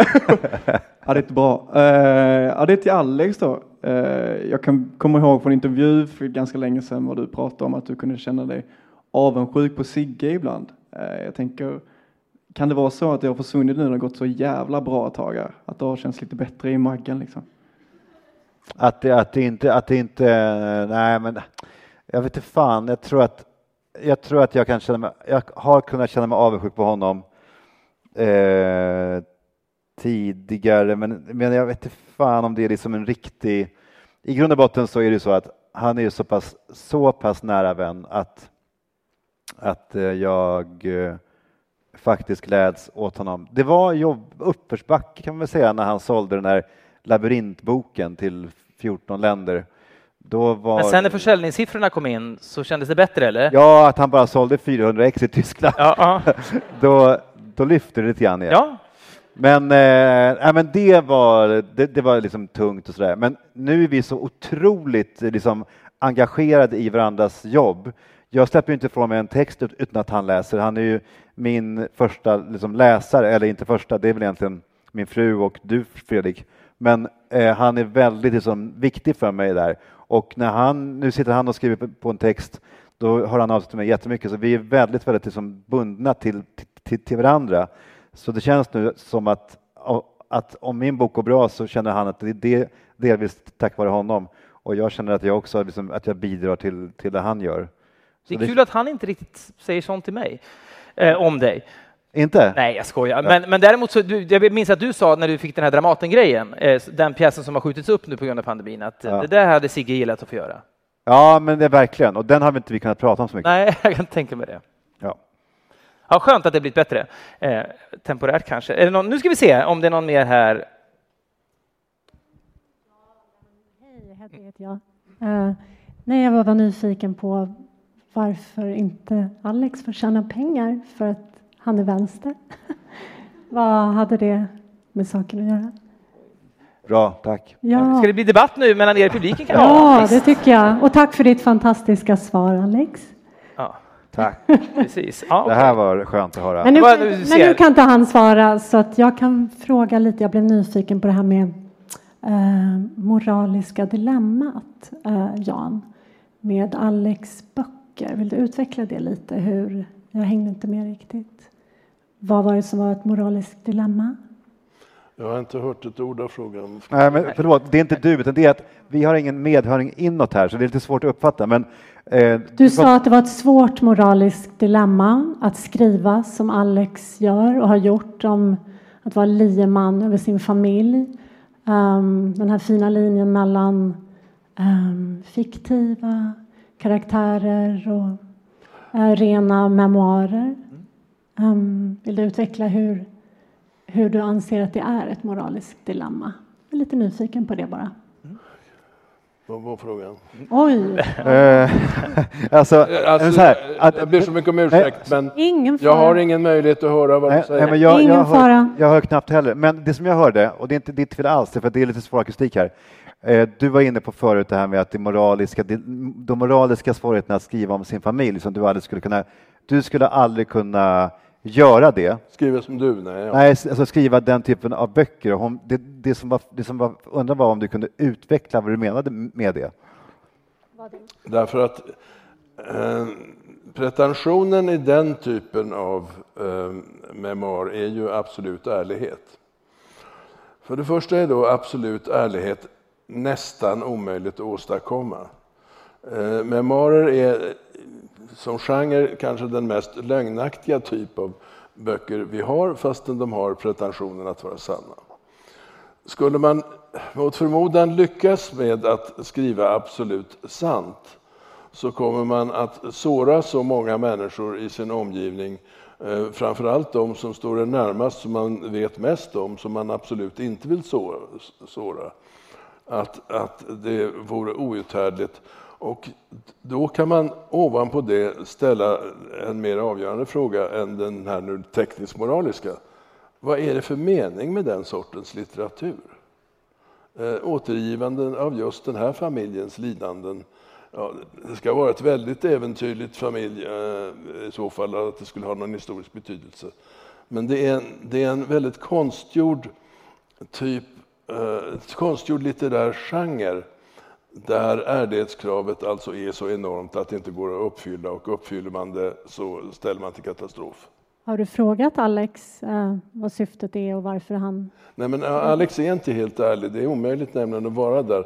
Utan han går lite för långt ibland sådär, snuddar på sanningen. Okej, okej, okej. Och, och det är en, Håller du med Alex? Det är den kända smitvägen. Ehm, det påminner mig om Laurence Olivier som talar om för Robert De Niro. Alltså Robert De Niro berättar, han kommer från Actors Studio, så han har levt sig in i verkligen hur det är att vara taxichaufför. Han har, han har eh, kört taxi och han har klätt sig på ett särskilt sätt och allt detta har han gått igenom. Och Laurence Olivier tittar på det och säger Have you ever considered acting? Men Alex, ja. hur känner du att få höra det här av Jan? Jag, jag, jag håller helt och hållet med. Det är svårt och eh, det är, eh, jag, jag, jag, tror att det är en jättebra poäng som, som Jan har. Och vad som driver dig har vi hört sedan tidigare med dina fasta utgifter. Förlåt? Och vad som driver dig till att skriva så här i alla fall har vi hört om tidigare med tanke på dina fasta utgifter. Ja. ja. ja. Eh, har vi då någon annan fråga? Här har vi jättemycket frågor nu eh, på första bänk. Får jag bara smita in här innan? Nej. Okay. Eller? Förlåt? Okej, okay. då ska vi se. Då hoppar jag in här. Eh, Ida heter jag. Eh, Jan, min fråga riktar sig till dig. Hör du mig? Vem är dig? Jag. Ja, men är det till mig eller till, till Jan? Nej, till Jan. Mm. Till Jan. Ja. Ja, Jan, eh, jag tänkte fråga dig, eh, Alex har pratat en del. Alex har pratat en del om det här. Men hur är stämningen egentligen i buren i Alla mot alla mellan er? Hur är tonen? Hur är stämningen i buren i Alla mot alla? Hur är tonen? Jag har eh, uppfattat frågan exakt de här två tävlade ihop i Alla mot alla, bejublat och omtyckt av tittarna. Det är en lätt fråga att hantera. Hur är stämningen i buren i Alla mot alla mellan dig och mig? man kan väl säga att den är väldigt mycket likt som det är nu. Mm. Vi är rätt obekymrade med varandra. Ehm, Alex kan med förtröstan eh, veta att kommer det sådana där eh, citat, jävla pensionärsfrågor, citat, så tar jag hand om det. Och kommer sådär popmusik eller snaskfrågor som ju är mycket populärt i ett program. Ja. Alltså, eh, olika typer av snask. Ja. Så tar han hand om det. Problemet är väl att Alex inte kan så mycket om det heller. Helt Nej, jag vet, vi fick kanske inga snaskfrågor. Jag har sett på senare ve veckan att det är mycket hur många giraffer eller elefanter finns det i något som heter djungelvrål eller något? Ja, något sånt. Ja, vi, vi blandar och ger. Men ni, jag vill alltid... en fråga som jag med förtroende missriktat tydligen då i det här fallet skulle jag lämna över till Alex och så vidare. Så vi hade, vi hade rätt kul där ehm, och en, eh, så avspänd som stämningen kan bli. Problemet med, med sådana där burar är att man får hjärnsläpp och, och glömmer bort vad Florens är för en stad och sånt där. Det starkaste var när, äh, när Jan stod och skulle svara Austerlitz på en fråga, kom inte på det, och så säger Filip, nu sitter GV hemma och skrockar. Austerlitz! Det var som en trigger, då, då satt det. Då föll polletten ner. Det är triggers vi alla behöver. Har vi någon mer fråga? Där uppe har vi en. Okej, okay. nu smiter jag in. Eh, nej, men jag tänkte också på den här frågan som ställdes lite tidigare om att du implicerade lite att du inte levde som du lärde och sådär. Och jag, jag, jag, håller väl med dig om att det är nog ganska få som gör det. Och jag ser inget skamligt i att vilja tjäna pengar och så vidare. Men kommer man till en punkt där man känner att okej, okay, det var inte där det blir avmattat. Ni alla är ju väldigt framgångsrika. Eh, och det jag vill komma till är väl, är ni, känner ni er nöjda eller kommer man till en punkt där även det som ni är i nu känns tråkigt eller lame? Eh, menar du ekonomiskt eller menar du? Eller fram karriärsmässigt och liksom... Ska jag återge? Ja, alltså, du är ju i början eh, på din karriär och eh, kan därför ha en massa drömmar om framtida eh, framgångar eller motgångar eller så. Jag är i slutet på min karriär eh, och då ter sig ju eh, verkligheten lite annorlunda. Eh, jag var orolig att jag inte skulle kunna skriva den tionde och sista boken i en dekalogi som skulle täcka 1900-talet. Ett, ett, som framgår, väldigt ambitiöst, överambitiöst kanske projekt. Men när den tionde boken var, var skriven så kände jag att jag på något sätt har gått i hamn. Ehm, jag har statistiskt sett sju år kvar, eh, nej, elva år, fyra, sju, tre, sju, sju år. Om sju år ska jag statistiskt vara död. Så, ehm, ja, man kan göra någon liten trudelutt sådär. Ehm, kanske skriva en bok på skämt. Jag har just gjort en sån. En actionkomedi, vilket ju är en livsfarlig genre eftersom det i i regel misslyckas. Men jag har råd att misslyckas med det. Och ehm, jag ser inte eh, några nya stora framgångar eh, i framtiden såklart. Vad har du kvar och drömmer om, Alex?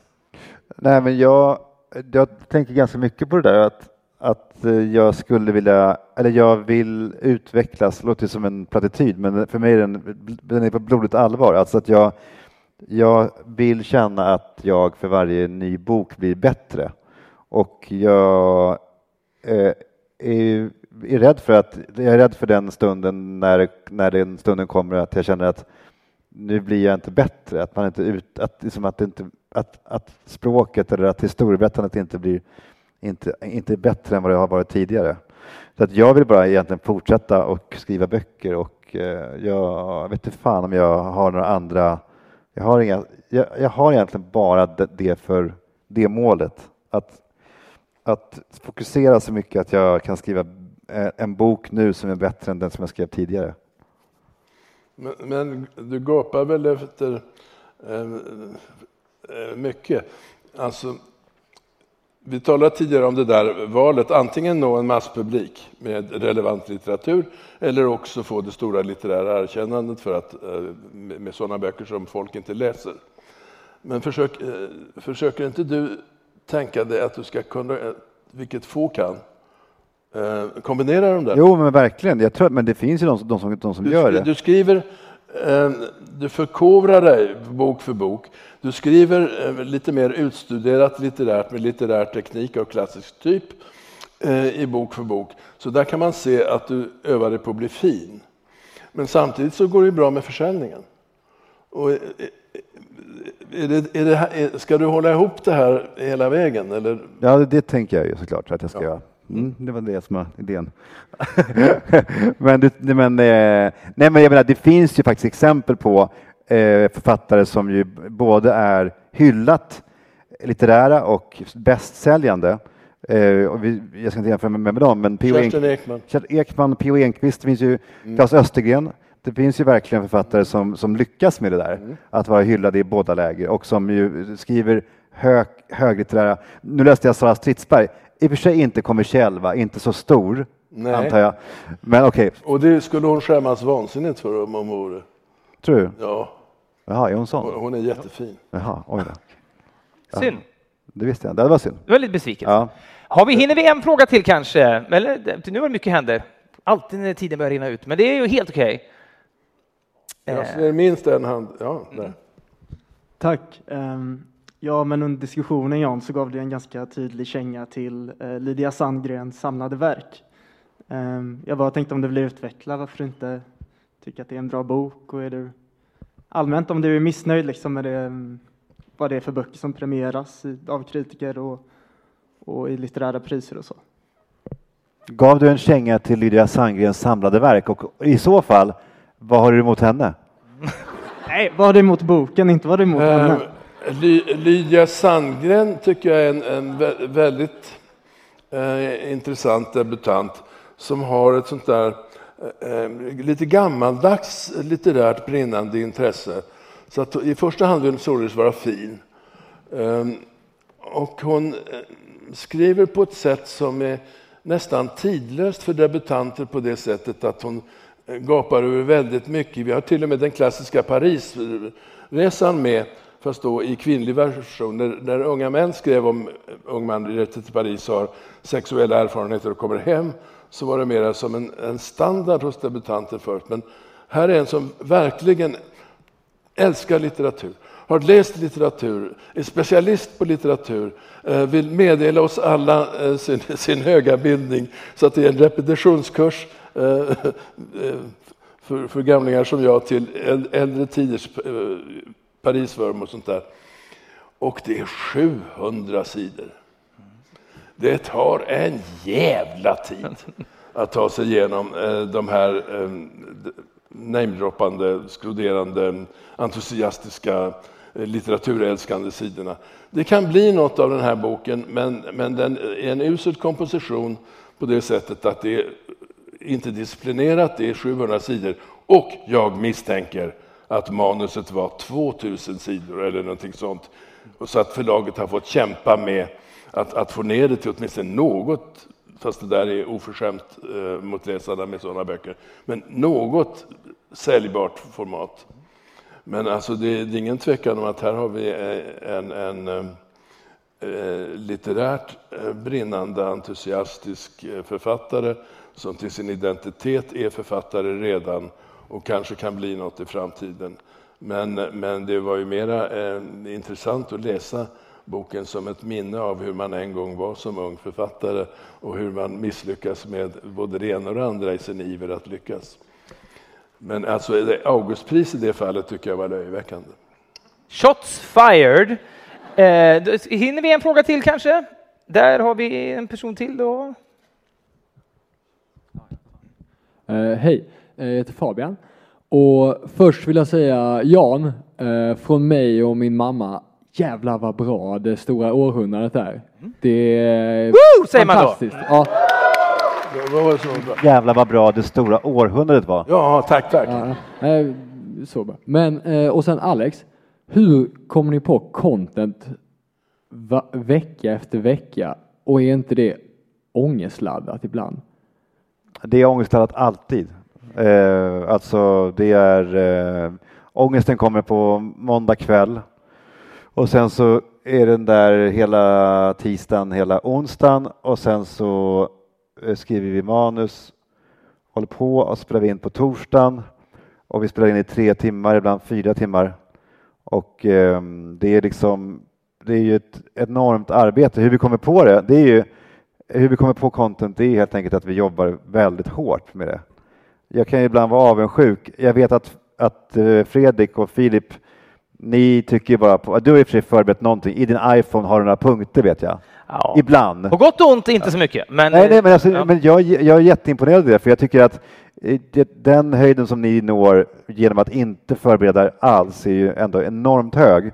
Och ibland kan jag bli besviken på att vi, med tanke på hur mycket vi faktiskt gör, att vi inte kommer ännu högre. Förstår, förstår du vad jag menar? Men, jag- men, men jag tror att, jag, jag, är helt säker på att liksom, om man, ska, om, om man vill ha en sån podd som vi har, då, då, då finns det liksom inga genvägar. Då måste man lägga ner tiden. Och eh, det, det, vi har ju väldigt mycket manusskrivet, det måste, man, det måste man ändå säga. Det är uppbyggt så att vi har ett försnack som vi kallar det, som är typ hej och välkommen och så, så pratar vi om något kul. Det är helt improviserat, det vet vi, det vet vi inte alls var det kommer att hamna. Sen har Sigge, eller jag, ett ämne som är väldigt förberett och som bara får liv i att den andra inte vet vad man ska prata om och så, och så kanske man hamnar på platsen ändå. Men det är väldigt förberett. Och sen är det då den andras ämne som är lika förberett det. Och sen har, har vi då eh, ett eftersnack som vi bara kallar det när vi pratar om det, där vi sammanfattar typ. Så det är, liksom, det är väldigt, väldigt formaterat och det är väldigt, så här, det, det är väldigt mycket teori på något sätt. Sen är det ju storytelling. Alltså, jag ska inte hålla på, det är som att vi håller på med någonting enormt, men det handlar ju om att vi, har, ju- vi övar ju varje vecka på hur berättar man en historia på bästa sätt. Det är ju en otroligt spännande grej att få göra det, att varje gång få ö, varje vecka få öva sig. Och till slut så tror jag att om man, om man håller på så här som vi gör, 500 avsnitt och ni har väl 700 eller vad det är, då till slut så lär man sig liksom knepen för att berätta en historia på bästa sätt. Så att om det är bra så är det nog för att vi kämpar hårt och vi har hållit på länge. Liksom. Bra. Tack. Har vi, nu säger jag hela tiden, hinner vi en fråga? Vi hinner säkert en fråga till. Där har vi en hand.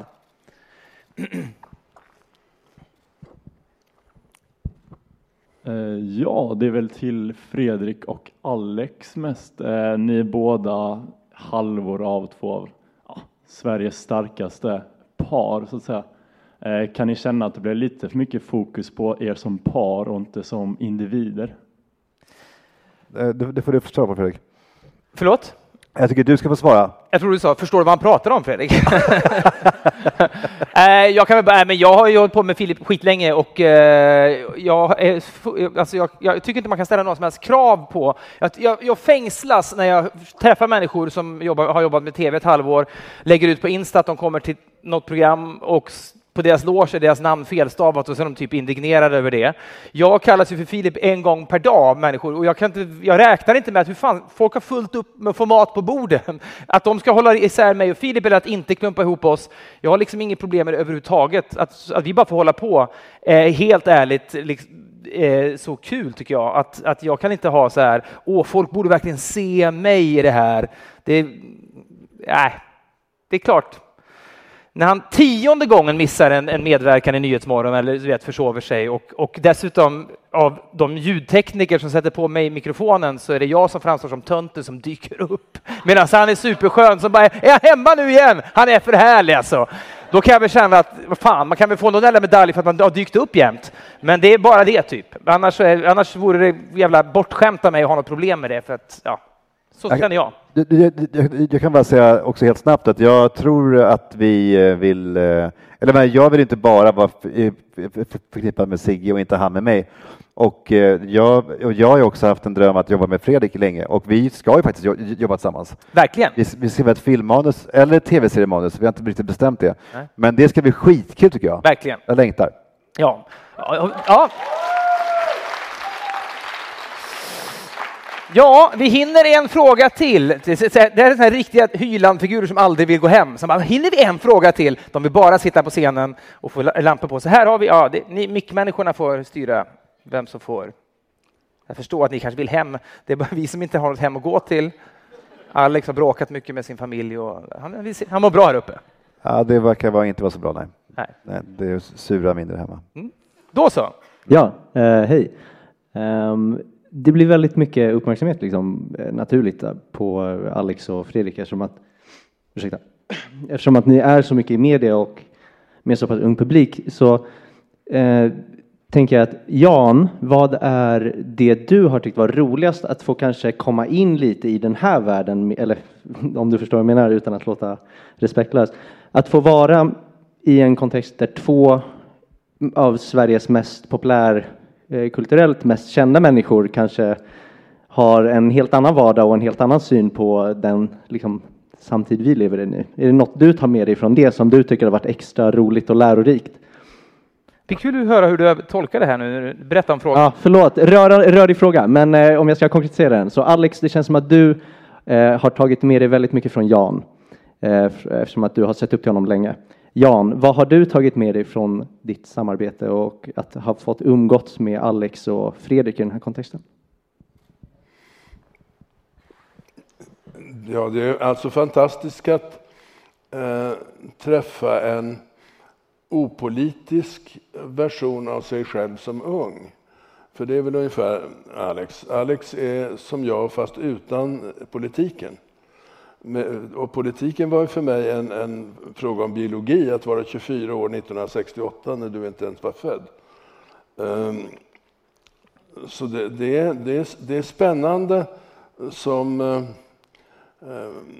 folkloristiska studier att se vad ändå eh, unga intellektuella som ehm, kunde ha varit jag om jag hade varit född samtidigt som dem, hur de tänker och sådär. Det, det är mycket, mycket speciella, speciellt eh, och det är en främmande värld för mig eftersom jag eh, på grund av min bakgrund, jag började solidaritetsrörelse, Palestinarörelse, FNL-demonstrationer och sånt där, därifrån kommer jag. Det är väldigt spännande att se versionen av sig själv som det skulle ha blivit. Jag har ju varit tv-programledare, men då Eh, eh, mycket sällan i underhållning, utan det har ju varit eh, så pass hård samhällskritisk verksamhet att jag fick sparken efter bara åtta år eller något sånt där. Så att vi, vi är olika men ändå lika och det är, det är, det är mycket tankeväckande. Mm. Tror du att om du hade varit Alex idag, hade du gjort reklam för dammsugarmärket Dyson då? Jag är rädd för det. Ja, vem fan vet alltså. Då är klockan 20.41 och enligt mina instruktioner så, så ska vi inte hålla på längre tror jag. Ehm, vänder mig mot kulissen här och ser om jag tänker rätt då, eller? Jag kan berätta en bättre Ronald Reagan-historia. Ja, vi avslutar. Och sen, hur dålig den är ska den få en rungande applåd, för det blir en härlig känsla av slut då. Eh, och, så, ja, precis. Den är bättre än ditt akvarium. Ah, kom in! Ja, okej, vi får se. Eh, Ronald Reagan var världens mest eh, bevakade person såklart när han var president of the United States of America. Eh, Men han blev skjuten och hamnar då på eh, Jag har hört den, den är bra. intensiv och sådär och är fortfarande med medvetande och, och, och tänker när han ser alla läkare att läkare, de är för fan demokrater. Så han säger, är ni bara demokrater i det här rummet? Så här. Och då säger Mr President, tonight we are all republicans. Ja. Fint! Mycket bra, mycket bra. Då eh, vill du runda här? Ja. Tusen, tusen tack Alex, Jan och Fredrik för ett eh, fantastiskt framförande, verkligen. Väldigt ärofyllt att få ha er här ikväll. Eh, Det kom väldigt många bra frågor från publiken här, men eh, innan vi avrundar för kvällen så har vi i studentaftonutskottet en eh, sista fråga till er. Och det är en fråga som vi alltid ställer till våra gäster som kommer hit. Och jag tänker att ni alla kommer få besvara den. Eh, Vi undrar om ni har en framtida drömgäst som ni önskar att vi bjuder in hit till en studentafton i Lund. En framtida drömgäst hit. Mm. Eh, Vem var det? Ja, De undrar, han undrar, de undrar om det finns någon fram... Är det, har du något tips på någon gäst som borde komma hit som gäst? Och vi kan börja med dig Fredrik. Ja, vi börjar med dig Fredrik. Nej, fy fan vad svårt då. Men för att det är, ja, men, ja precis. Ja, men låt mig tänka lite. Ja. Alex, eh, börja gärna du. Eh, Jan. Ja. Det, blir sådär, vad, vad, vad, vilket, vad, vilken, vilken stad är det som heter Firenze? Um, Lydia Sandgren. Florens var det. Florens. Eh, Poet, tjock, har haft cancer. Eh, Greider? Greider. Göran Greider ska ni bjuda hit. Mm. Därför att jag tror att dagens högerungdom be- behöver eh, fräschas upp med Det är en bra introduktion också. Poet, han är tjock, han har haft cancer. Här är Göran Greider, välkommen in! Det vet du! Jan, du kan, eh, du kan gå in på hans Wikipedia-sida och ändra så att det är det som står där. Poet tjock har haft cancer. Ja, ja, Greider, är, eh, Greider är bra. Eh, Alex? Eh, jag skulle tycka att det var kul att liksom, i en sån här akademisk miljö ha någon som är lite så livfull. Alltså typ Joakim Lamotte skulle vara jättespännande till exempel. Han var här förra hösten. Ah, Han var här? Ja, det men- blev eh, väldigt mycket oväsen i staden Ja, det kan jag tänka Har du mig. Ja, men okej. Ja, men har kulturchefer som köade utanför? Då skulle jag vilja att han kom tillbaka. Ja, eh, jag, jag tycker, har ni haft Linda Skugge här? Eh, det tror jag inte. Nej, hon, är, ju- hon är alltid, inte lika aktuell längre alltid, men ett, en gång per halvår så skriver hon något hisnande som känns helt sjukt och så tänker man så får man inte göra. Och sen efter ett halvår till säger jo, det kanske man inte kunde göra. Så hon är i någon slags borderline på massa sätt, eh, men det skulle inte vara tråkigt då han är här. Och det är väl skönt om, om eh, ja men det är bra tror jag.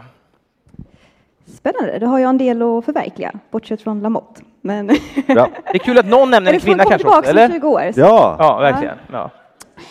Ehm, ja, eh, vidare så vill vi ju tacka alla er i publiken. Tusen tack för att ni kom hit ikväll. Ehm, vi misstänker att eh, många av er är eh, trogna fans då vi sålde ut på ynka 30 sekunder. Och sen så sände vi även live här idag. Så jag hoppas att även ni tyckte att det var en eh, bra föreställning. Om inte annat så får ni vara lite snabbare på biljettsläppet nästa gång. Du är redo för att gå Jan? Ja, jag ville mest Suger på ett glas nu. Ja, verkar det. Det kommer att bli alldeles strax. Jag tänkte bara informera alla om att eh, nästa studentafton äger rum eh, nära i tid. Det är redan tidigt i oktober månad och vem som gästar oss då, det får ni reda på redan nu i helgen. Så eh, klicka in på våra sociala medier på Instagram, Twitter och Facebook för att inte missa vårt kommande aftonsläpp, för där har ni verkligen något att se fram emot. Ehm, Alex och Jans böcker säljs utanför teatern, så kika på det innan ni drar er vidare. Och eh, ja, äntligen sätter vi punkt för kvällen Jan. Hur ser det ut? Tack så otroligt mycket hörni. Ja.